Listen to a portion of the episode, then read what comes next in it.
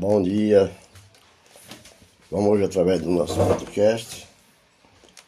Através do nosso podcast, eu vou falar hoje sobre a matéria que está exposta no tweet sobre as eleições de Ricardo Abreu, né, repórter e representador da Globo News TV, é, que diz o seguinte, pela Central Eleitoral dos Eleitores, né, agora, após ser o Lula ontem, após ter sido derrotado, ter derrotado o presidente Bolsonaro.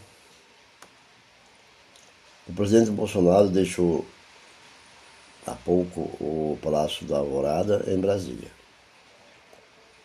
Mas Bolsonaro segue em silêncio, sem fazer nenhum pronunciamento relacionado aos resultados das urnas. Para o Ricardo Abreu, as informações de agora, no Alvorada, até o momento, Bolsonaro já se recolheu, isso foi ontem à noite, e dispensou todo mundo e foi recolher. Assessores e ministros de, do presidente dizem que não ter infos preciso para que o e quando ele falará.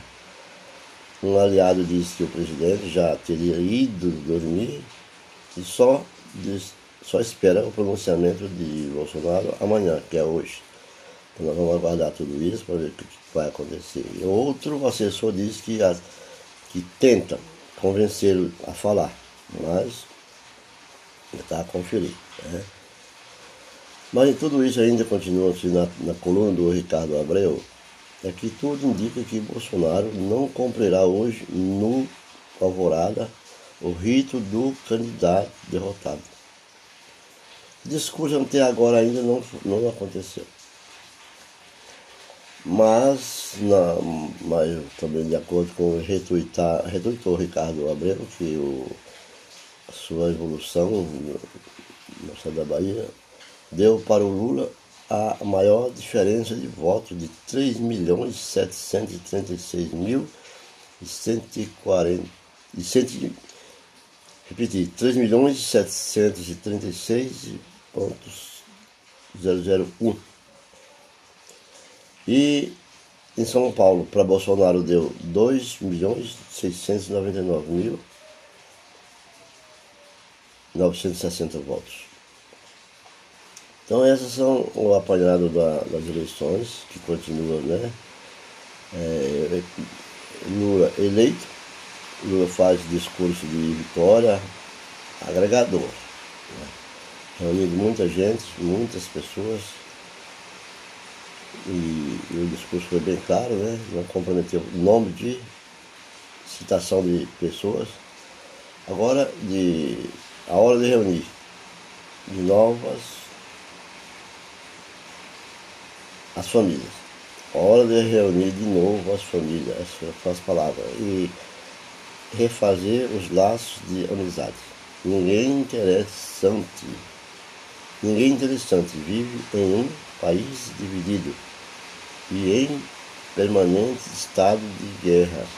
É hora de baixar as armas, jamais deveriam ter sido encunhadas Armas, armas matam.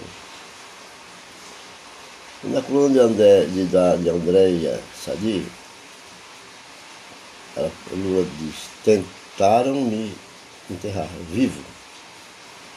E estou aqui para governar este país. Né? A Globo News, Central de Eleições, também compartilhou e tentaram me enterrar vivo. Isso foi o que Lula disse. Né? Para que nós tenhamos a condição de compreender, né, ainda na coluna do Ricardo Abreu, nos bastidores, Bolsonaro está isolado no Palácio do, da Alvorada, não há qualquer previsão de pronunciamento do presidente.